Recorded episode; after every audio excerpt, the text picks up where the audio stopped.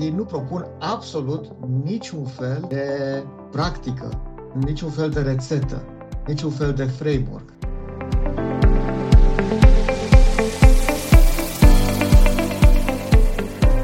Salutare tuturor! Bine ați revenit la un nou episod al Retrospectivelor Agile, un podcast în care privim spre agilitate retrospectiv. Sunt Bogdan Mureșan. Sunt Dan Suciu.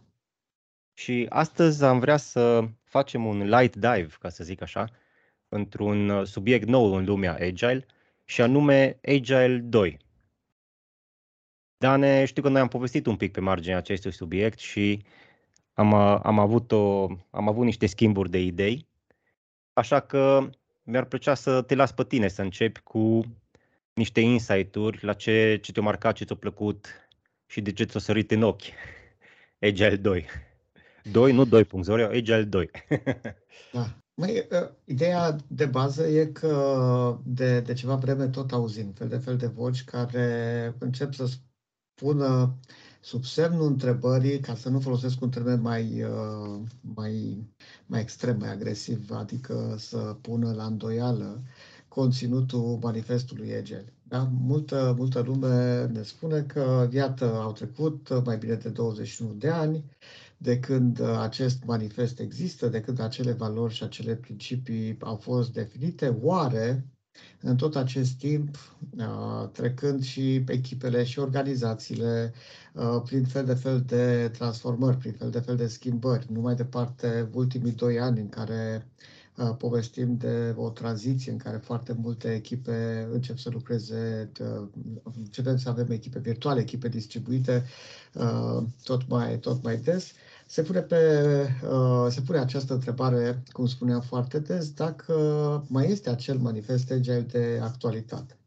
Au apărut fel de fel de voci, au apărut fel de fel de alte tendințe, cum a fost uh, Modern Agile al lui Joshua Kerievski, cum a fost Heart, The Heart of Agile al lui Alistair Coburn, și iată, uh, de, de doi ani de zile a apărut și această mișcare, pe ea putea spune, dar uh, e vorba de o, o uh, mișcare ce s-a concretizat, sau ideile mișcării respective s-au concretizat într-o carte, ce observăm că începe să fie tot mai, tot mai populară, Agile 2.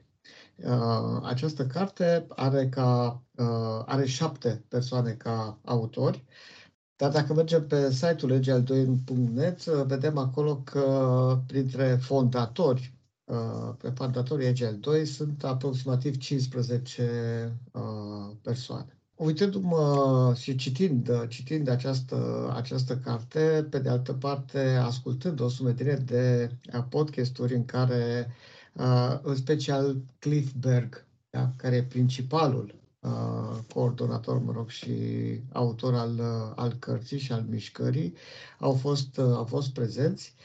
Sunt câteva lucruri despre, care merită să fie discutate, zic eu, și care ar putea să ne dea oarecare idee asupra ce ar putea însemna agile în viitor. Da? În ce fel uh, agile ca mentalitate, pe de o parte, dar și ca uh, mod de lucru, ca metodologii, s-ar putea schimba, s-ar putea uh, modifica. Știi foarte bine, Bogdan, că de, de multe ori când participăm în fel de fel de paneluri pe acest subiect, se pune această temă. Și ce se mai întâmplă cu agile Ce se mai schimbă? Care este viitorul uh, agile? Ei, uh, această carte ar putea să ne dea oarecare, oarecare imagine. Care sunt principalele uh, motive pentru care autorii uh, Agile 2 consideră că era necesar uh, un astfel de concept sau o astfel de direcție? Păi, în primul rând, faptul că în ultima vreme Agile-ul a fost îmbrățișat de foarte multe organizații, nu neapărat organizații ce dezvoltă proiecte software. Și noi știm că atât valorile cât și principiile au fost enunțate prin prisma proiectelor software. Da? Avem acolo working software în, în, în, în valori, da? avem uh, un software care funcționează este mai important decât o documentație exhaustivă. Asta este una dintre, dintre valori.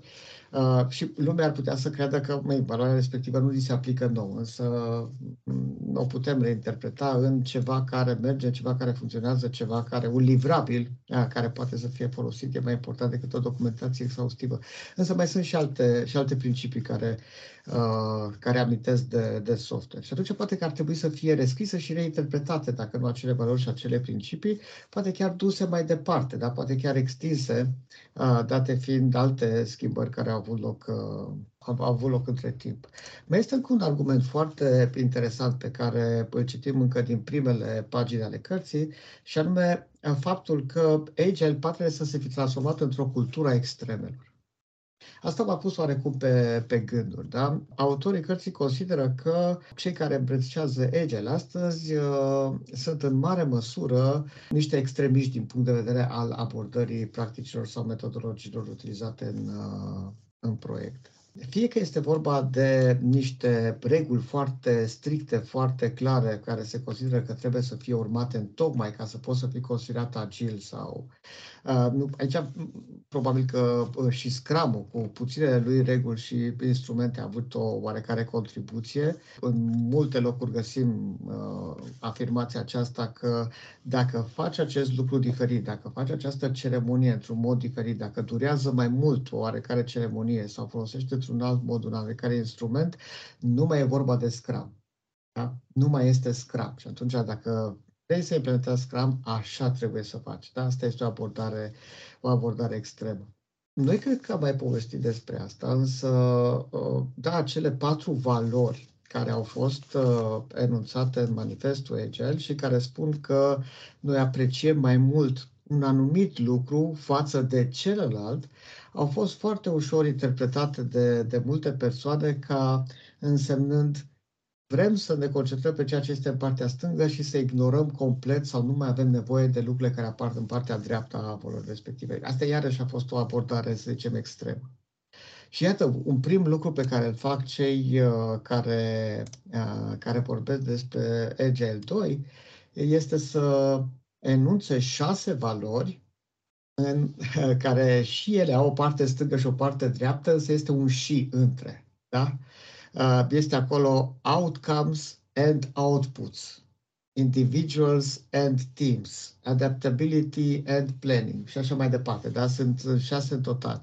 Adică cumva ce încearcă ei să spună prin această formulare este că ne interesează ambele. Nu vrem să punem o pondere mai mare într-o parte și o pondere mai mică în cealaltă parte. Pe noi ne interesează o balanță, ne interesează un echilibru, o abordare cât se poate de matură a ambelor uh, părți.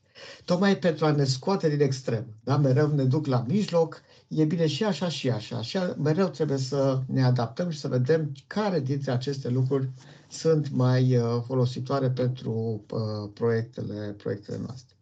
Da, e, e, e de bună seamă interesant. Povestind noi și citind valorile și principiile din Agile 2, cumva și, și în cazul meu am rezonat cu mult din cei, din cei acolo și cum văd eu toată povestea asta e în felul următor. În momentul în care a fost creat manifestul inițial, erau cei 17 sau câți au fost care s-au reunit și care deja încercaseră anumite lucruri, adică încercaseră un mod de a gândi diferit. Dar uh, uh corul era la fel, rețeta în care aplicau modul respectiv de, de gândire era, erau diferite. Era Scrum, era XP, erau din mai, din mai multe din mai multe zone. Și când ai mai multe rețete și încerci să găsești corul ca să respecti sau ca să păstrezi mindset-ul, nu poți să-l lași foarte restrâns, adică trebuie să-l duci un pic mai larg. Și au creat patru valori și 12, 12 principii care sunt foarte, să zic așa, permisive din anumite puncte de vedere. Adică ne dau niște dimensiuni, da, trebuie să gândești simplu, trebuie să livrezi incremental și iterativ, trebuie să te focusezi pe, pe valoare, să dai tot timpul ceva, ceva palpabil și așa mai departe. Toate duc la ideea asta de adaptabilitate, agilitate, învățare, schimbare a, a direcției rapid, dar trebuie aplicate după niște rețete. Rețetele care au venit și care sunt aplicate sunt foarte, exact cum ai zis tu, foarte, foarte rigide din anumite puncte de vedere. Cine, cui au plăcut super mult principiile și valorile și nu au avut experiență, s-au agățat de, să zic așa, de rețete. Exact cum, îi, cum încep să înveți, da? Deci, în prima dată încep de la rețete și sunt foarte mulți care nu au depășit stadiul ăla de rețetă, pentru că de foarte multe ori, uh, exact asta povestim și noi când povestim cu lume care întreabă. Cei în stânga nu elimină dreapta, dar noi zicem foarte, foarte, foarte clar lucrul ăsta. Dar atunci când aplică lumea, lumea se rezumă la rețete. Scrum-ul nu zice dacă ai documentație sau, sau nu ai. Scrum-ul te pune să faci într-un anumit fel. Și sunt puțini cei care merg și practic își pun întrebarea, mă, dacă modific eu treaba asta, rămân adeptul principiilor și a valorilor care mă țin mine, pe mine pe agile, pe linia de asta de agile de gândire. Și asta e un lucru foarte, foarte important, că așa adaptezi și Scrum-ul și alte lucruri, astfel încât să cum una dintre cele mai uzuale, cred o combinație Scrum-banul ăsta din, din ultima vreme în care combin elemente și din, uh, din Scrum, din Kanban și tot timpul asta trebuie să facem să ne îndreptăm înspre, înspre valori și principii. Ei, puțină, eu, părerea mea din ce am văzut e că puțină lume o, fra, o face și, le, și înțelege cum să o facă într-un mod adecvat. Și mi-a plăcut mie și de ce zic că am rezonat cu ce se întâmplă în, și ce e descris în Agile 2, este că au adus, exact cum ai zis tu, așa, au adus niște, niște clarificări menite să elimine unele dintre întrebări și dintre, să zic așa, locurile alea care erau foarte fazi. Și acum, uite, de exemplu, eu am tot povestit uh, uh, în ultima vreme și noi am povestit enorm de treaba asta, atunci când are loc o transformare agile, vine cineva din leadership și se gândește, mamă, ce beneficii faine, pot să și schimb, pot să și uh, urmăresc și uh, învăț și exact pe nevoile clienților și după care zice, ia faceți voi echipa aia agile, adică implementați un, uh, implementați un Scrum, undeva acolo pierduți în uh, multitudinea de echipe dintr-o, să zic așa, dintr-o organizație mai mare. Și după care uită și au mâinile și modul în care acționează, pun întrebări, pun obiective, rămâne foarte ancorat în ce se întâmpla în, ce se întâmpla în trecut. Ei, aici, un lucru de genul ăsta, el clarifică încă din cadrul principiilor, pentru că au principii care se referă exact la tranziții, schimbările încep din vârf și îți, practic te duce, cu, te duce la nebuloasa aia, dar ok, încep din vârf, trebuie să rămân acolo, participă, deci îți, îți clarifică de la început că acolo topul e important și trebuie, trebuie să, să rămână în, în schemă. Probabil că de asta am și rezonat cu unele dintre, dintre valorile și dintre principiile de aici, pentru că răspunde la multe dintre întrebările care ne vin și nouă atunci când povestim de zona de agile și le clarificăm fantastic de apropiat de ce se descrie în uh, manifestul Agile 2, ca să zic așa. Da, da, da, da. Numai, uh, apropo de ceea ce, ce ai spus, în timp ce vorbeai, mi-am adus aminte de, de ceva. Mie mi s-a părut atunci când a citit cartea că apare aici o contradicție. Da? Ei se poziționează că din start împotriva oricare abordări extreme. Da? De aceea au și zis, măi, am înțeles că în valorile respective se spunea că indivizii și interacțiunea dintre indivizi e mai importantă decât procesele și instrumentele, dacă avem nevoie de ambele. Dar principiul fapt că a zis că prima este peste cealaltă, deja nu e corect. Și din punctul lor de vedere trebuie să fie pe aceeași poziție, pe aceeași, să nu uităm deloc de indivizi și de interacțiuni, de interacțiunea dintre ei cât de, de importantă, dar din punctul lor de vedere la fel de importantă cu procesele și cu instrumentele și trebuie să ținem cont de ambele, să facem această echilibristică. Da.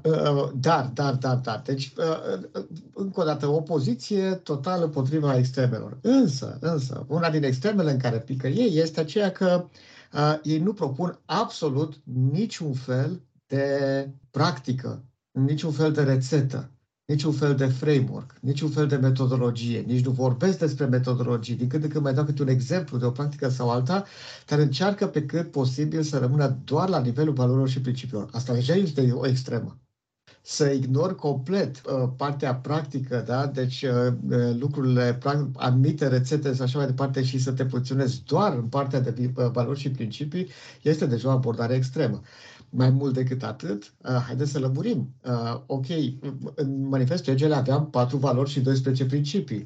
Uh, aici avem șase valori și 44 de principii, adică lipsa aceea de rețete, da? faptul că ei nu intră acolo, uh, s-a, s-a, s-a mutat, da? de, s-a, a avut ca și efect într-o supradimensionare a principiilor.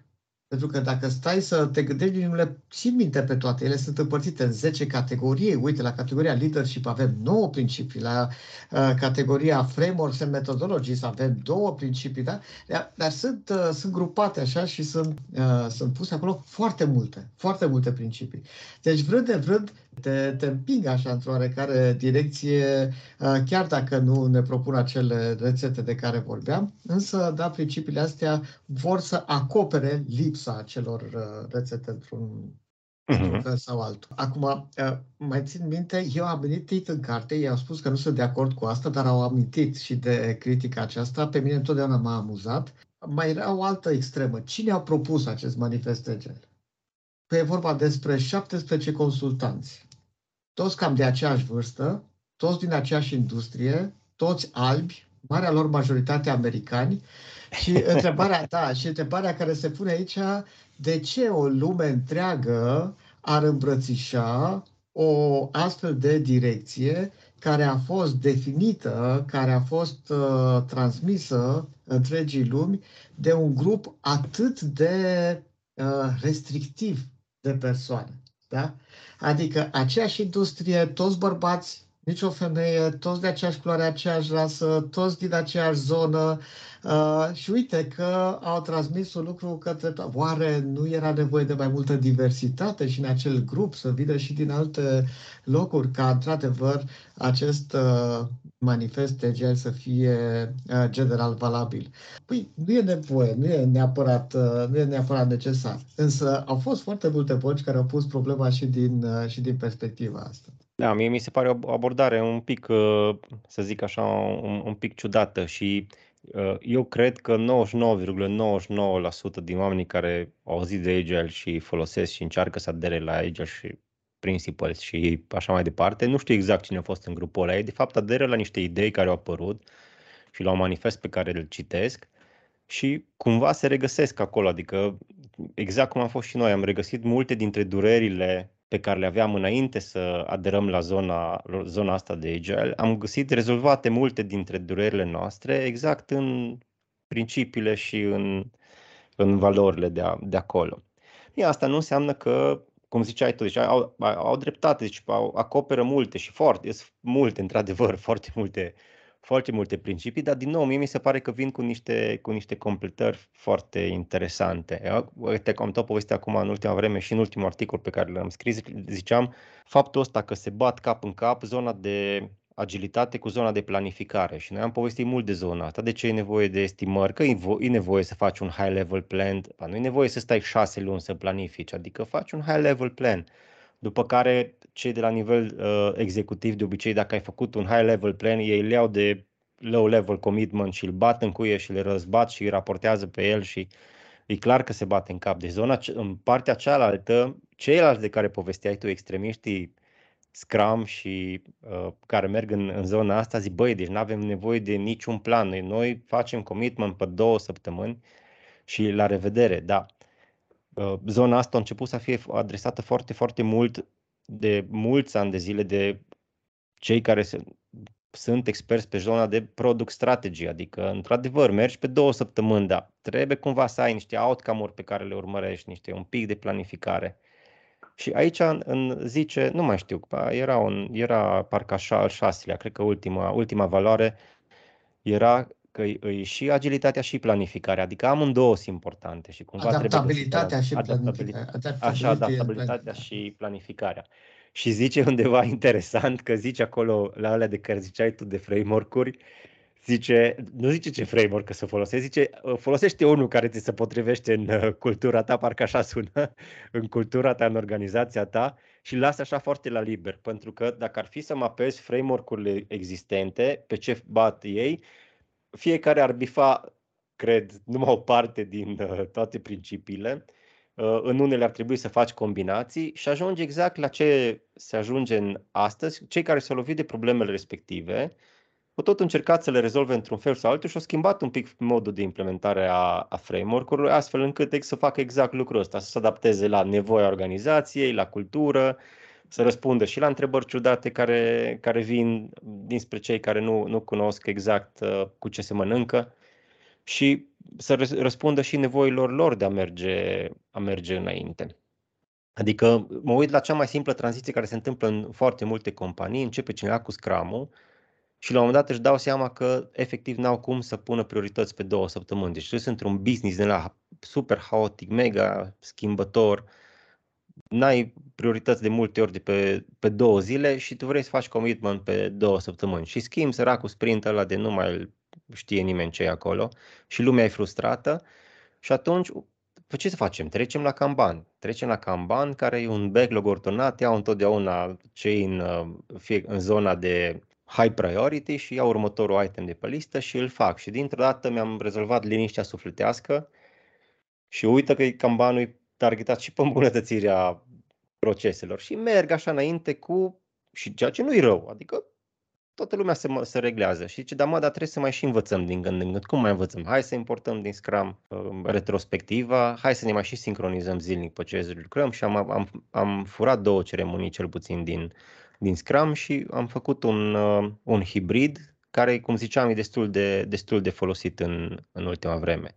Ei, dacă te uiți printre cele 40 și ceva de, nu știu exact, nu știu exact câte principii sunt, vezi că sunt câteva care sunt acoperite așa foarte, foarte direct. Sunt altele care Scrum-ul, dacă folosești Scrum-ul, n-ai nicio legătură cu ele, cel puțin în mod incipient, adică la început. Vorbim și de partea de scalare care îi prins, îi prins aici. Vorbim și de partea de uh, care e super, super importantă tu mergi înainte cu produsul, dar trebuie să te bazezi pe data și să ai un business intelligence care să-ți analizeze cum îți folosesc userii aplicația, să te bazezi pe date când iei deciziile următoare. Nu vorbește Scrum ever sau nicăieri de zona asta. Acolo la zona de cum, cum livrăm, livrăm în mod eficient, dar e mult mai mult în, în spate. Atunci îți prinse foarte fain în, în, alte, în alte principii și la care tu practic trebuie să extinzi tot ce înseamnă și practic să ajungi să și faci un Scrum cât mai eficient până la urmă. Ca să fie Scrum-ul cât mai eficient, să alegi corect prioritățile, trebuie să ai și partea de produs super puternică. Deci e, e interesantă, interesantă dezvoltarea asta a lor. Poate că nu toate din cele 40 ceva se mulează pe modul curent de lucru, dar răspund la, răspund la multe întrebări. Este vreunul care, de exemplu, ți-o săriți așa în, like, băi, nu, uite, principiul ăsta, no way.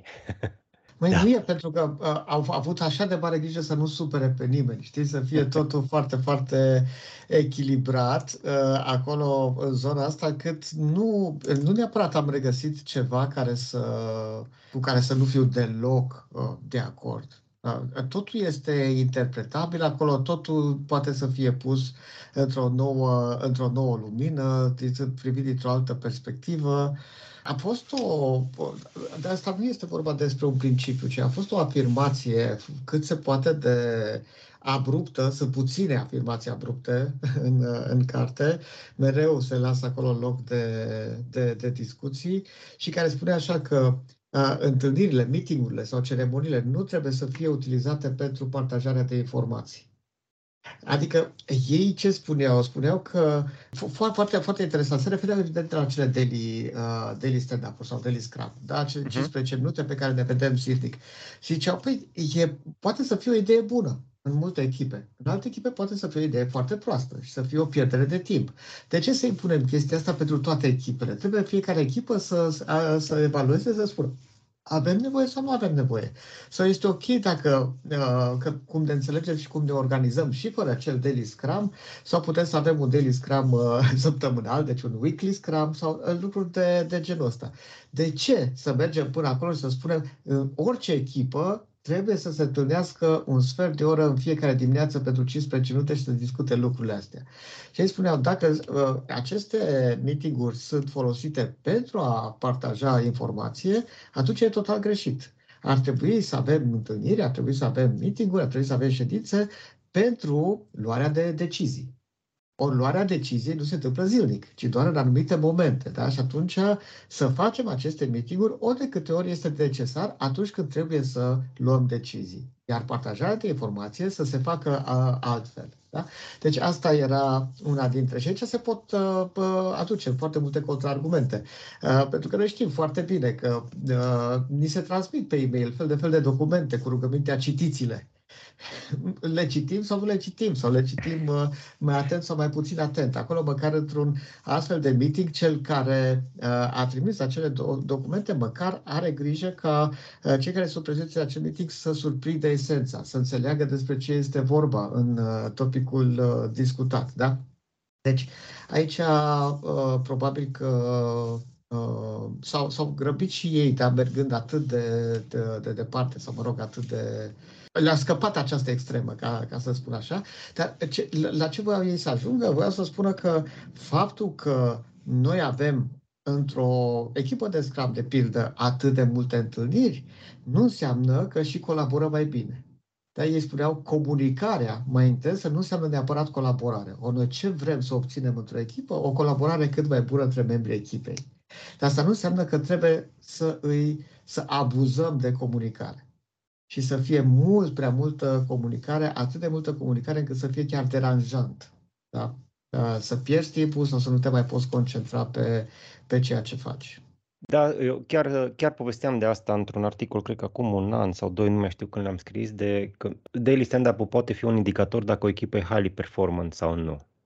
Și exact pe, exact pe ideea asta, pentru că poți să ai de stand up și să nu rezolvi nimic și toată lumea să fie frustrată că e acolo, dar o echipă, o echipă care e super performantă, de exemplu, în, o să-i vezi că în daily stand-up știu ce să povestească, câteodată n-au nevoie nici de cele 15 minute ca să se regleze, ci mult mai puțin, știu exact ce să povestească ca să-și dea valoare unul altuia și nu vede nimeni ca și o raportare, așa cum o văd cei din direcția, din direcția cealaltă. Și interesant că lucrând cu enorm de multe echipe, acum chiar am lucrat cu foarte multe echipe amândoi de-a lungul timpului și țin minte că povesteam, am văzut amândoi echipe care vedeau un daily stand-up o valoare uriașă, de exemplu, și erau echipe care nu, nu reușeau să înțeleagă, să regleze de ce trebuie să fie acolo în, în ședința aia, că fiecare are treaba lui și de obicei se duc la niște chestii mai în spate, toată treaba asta de ce nu, nu merg și alte lucruri trebuie reglate în cadrul, în cadrul echipelor respective.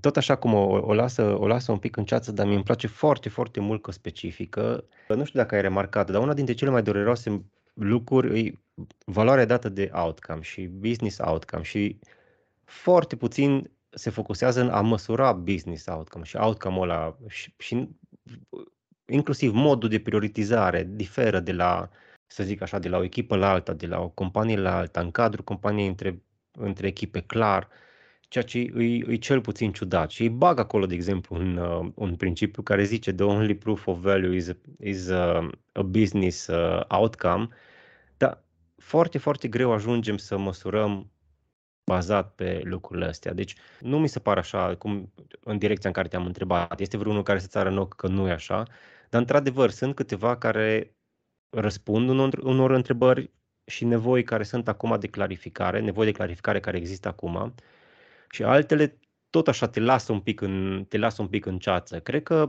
în, înclin să-ți dau foarte mare dreptate aici, cred că nu vreau să supere pe nimeni, o zis că e important, dar nu, nici nu vreau să meargă pe o, pe o rețetă, pe o rețetă anume. Și una, lucru care este și un lucru care îmi, îmi place foarte mult și ăsta l-am mai întâlnit și în alte locuri, l-am băgat într-unul de principii, product development is mostly a learning journey. Asta e o chestie foarte, foarte mișto. Ei descriu și cât de important și partea de business și partea tehnică și în momentul în care te lansezi să dai, să dai în piață un, un produs și mergi în zona asta agile, foarte, foarte mult accent e pus pe, e pusă pe zona de învățare. Tu să înveți efectiv, să-ți înveți capa, capabilitățile, să le să poți să le extinzi, să înveți piața, să vezi cum să te adaptezi la ce ai nevoie în piață. Și deși e specificat clar în, acolo undeva în spate că tot procesul, tot mindset-ul ăsta agile se bazează foarte mult pe învățare, nu e specificat direct în niciuna din zonele celelalte și ei aici dau chestia asta. Is mostly a learning journey. Și asta cumva ar trebui foarte tare să intre în corul nostru și să înțelegem să ne folosim mai, mult mai puternic uh, de treaba asta. Asta e unul, mm. unul dintre cele care mi-a plăcut foarte mult. O altă idee pe care am uh, regăsit-o aici interesantă uh, și trebuie să recunosc că nu m-am gândit la, la asta, Uh, într-unul dintre capitole, trebuie să spun în paranteză, uh, dacă citiți cartea, uh, o să simțiți așa că există o oarecare diferență între capitole, există oarecare discrepanță în stilul în care ele sunt scrise. Uh, pare că cei șapte autori uh, și-au pățit capitolele între ei și fiecare dintre ei a scris capitolul, uh, capitolele care i-au revenit după chipul și asemnarea lor și pare să fie așa câteodată o, o, o schimbare majoră, da? o diferență destul de, de, de mare între stiluri și fel de a, de fel de a pune problema.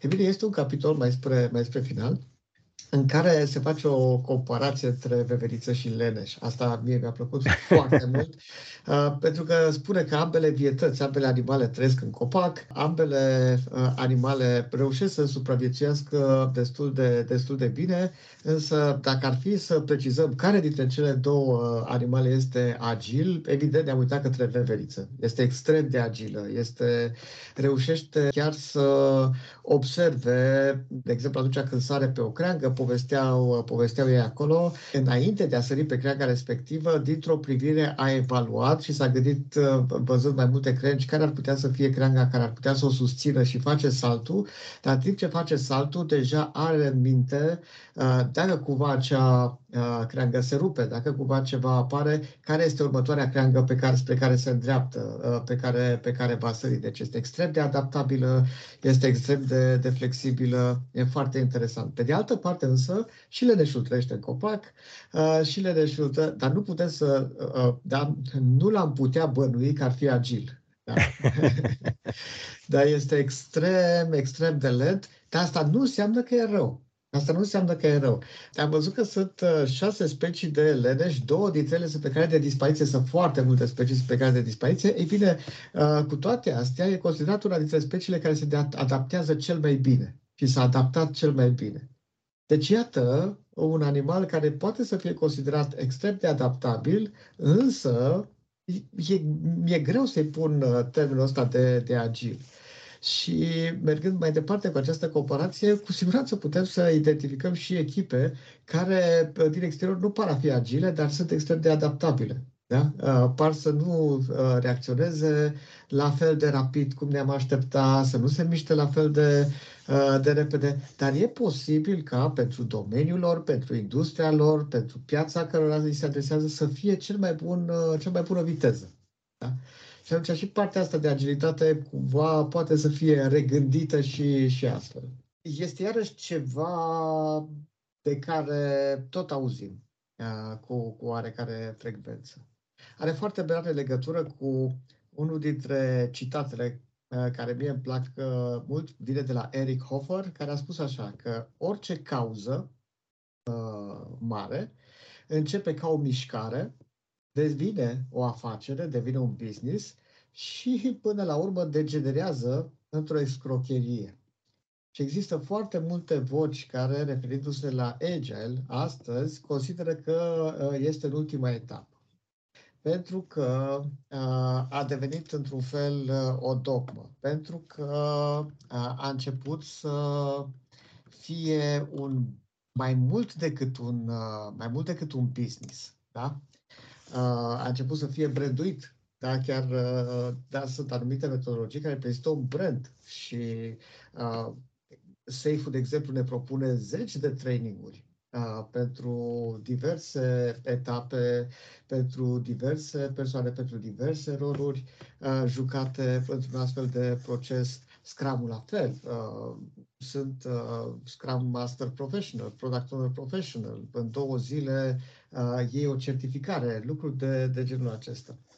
Uh, și ei le stigmatizează în carte, dar spun că nu sunt, uh, că nu este deloc ok și că am mers pe o pantă în care se promite foarte mult sub numele de agilitate, că organizațiile își vor rezolva foarte multe probleme și este o soluție pe care ar trebui să o adopți, tocmai pentru a, a genera niște câștiguri. Niște câștiguri pentru companiile de consultanță, de coaching, de training, de certificare în, în domeniul ăsta. Uh, și asta o spune cineva, încă o dată, dar să nu uităm, autorii cărții, autorii Agile 2, sunt în marea lor majoritate consultanți Agile. Deci uh, vin, provin din zona aceasta, dar uh, nu se sfiesc să, să spună lucrul ăsta în carte. Cum ți se pare ție din perspectiva asta?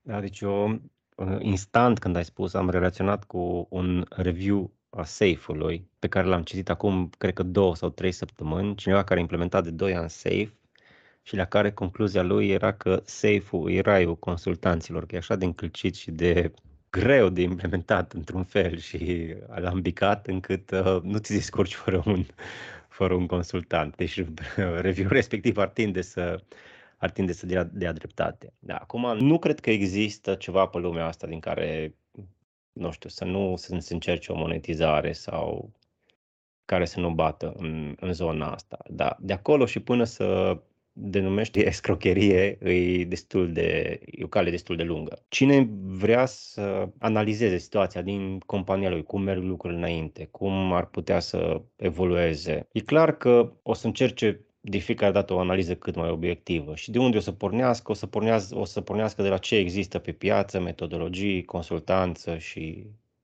whatever. E clar că sunt consultanți care permit marea acusarea, dar și metodologii care promit marea acusarea. Dar noi la fel de bine știm că cine are un pic de discernământ întotdeauna specifică și asta o zic că și noi o specifică. Nu ne place să zicem chestia asta.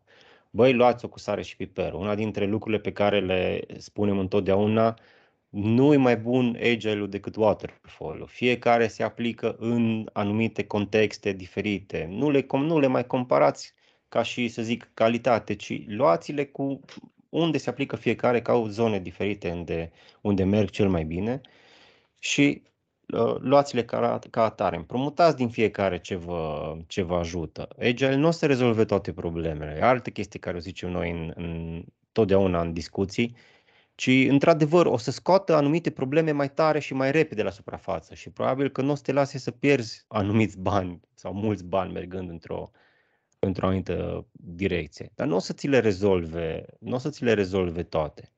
Și rata de succes. Deci e destul de, e destul de puternic să zici că, uite, ori aplici un framework Agile, aplici Master Agile și ți-ai rezolvat toate problemele, când rata de succes la proiectele agile nu e 100%. Nu e nici măcar 50%. E într-adevăr pe anumită zonă, conform statisticilor, e 40 și care e mult mai mult decât undeva până în 20, 15, 20 parcă era pe, era pe proiectele uh, predictive, dar totuși vorbim de 40 și ceva la sută față de îți rezolvă toate problemele. Și trebuie să ținem cont de, trebuie să ținem cont de lucrul ăsta. Mai este o treabă. Chiar povesteam în lansarea TSM de săptămâna trecută de startup-uri. Că startup-urile merg într-un agile mindset, că vor, că nu vor, foarte multe din startup-uri merg într-o mentalitate din asta. Acolo se potrivește foarte bine și foarte mulți nu știu că ei uh, încearcă lucruri mănunte, un prototip, dă piață și așa. Acum, într-adevăr, este foarte multă metodologie și pe partea asta de antreprenoriat și mindset, să zic așa, și îi ajută zona aici. Sunt foarte mulți care merg în mod, uh, în mod natural. Și nu poți să zici că e un scam ceva care merge într-un mod natural în anumite contexte, așa, fără să, fără să știe omul ce, ce face. Că sunt unii care vor să profite, eu repet, în, în orice. Că lucrurile care vrei să le aprofundezi și care au calitate și care au substanță costă, asta nu e numai în agile. Deci dacă te uiți peste tot în jur, pornind de la toate metodologiile astea care există în jurul nostru, Prince 2, PMI-ul, cu PMP-ul era în trecut, care acum a băgat și zona de, de Agile, tot ce te ajuta, Six Sigma, nu știu câte centuri acolo, tot ce te ajuta să mergi într-un anumit fel care să te ajute să ai o rată de succes mai bună, deci nu-ți rezolva toate problemele, dar te ajuta să ai o rată de succes mai bună, mai controlat, mai așa, sunt niște lucruri studiate în care oamenii, anumiți oameni au depus efort, le-au creat, le-au analizat, le-au făcut și ajung să coste la un moment dat cei care se pricep cu adevărat să, să te ajute să evolueze în, în direcția aia. Nu știu, that's my, that's my feeling around it. Noi am mai putea să povestim foarte mult pe marginea subiectului și numai dacă am luat la disecat valorile și principiile, am avea și așa am stat două minute pe fiecare, fiecare topic, am mai putea să vorbim încă două ore de acum lejer. dar cred că pentru așa o, un acknowledgement la ce, ce mai apare nou în, în zona asta, cred că e un, un episod foarte, foarte bun de, de început. Vă invităm cu mare drag să citiți un pic despre Agile 2, să vedeți dacă vă ajută, vă clarifică anumite, anumite lucruri, dacă e ceva interesant și mai mult decât atâta, să comentați sau să puneți întrebări și pe pagina noastră de, de Facebook în momentul în care o să publicăm episodul. Vă mulțumim mult de tot! Sunt Dan Suciu. Sunt Bogdan Mureșan și vă dorim o zi superbă!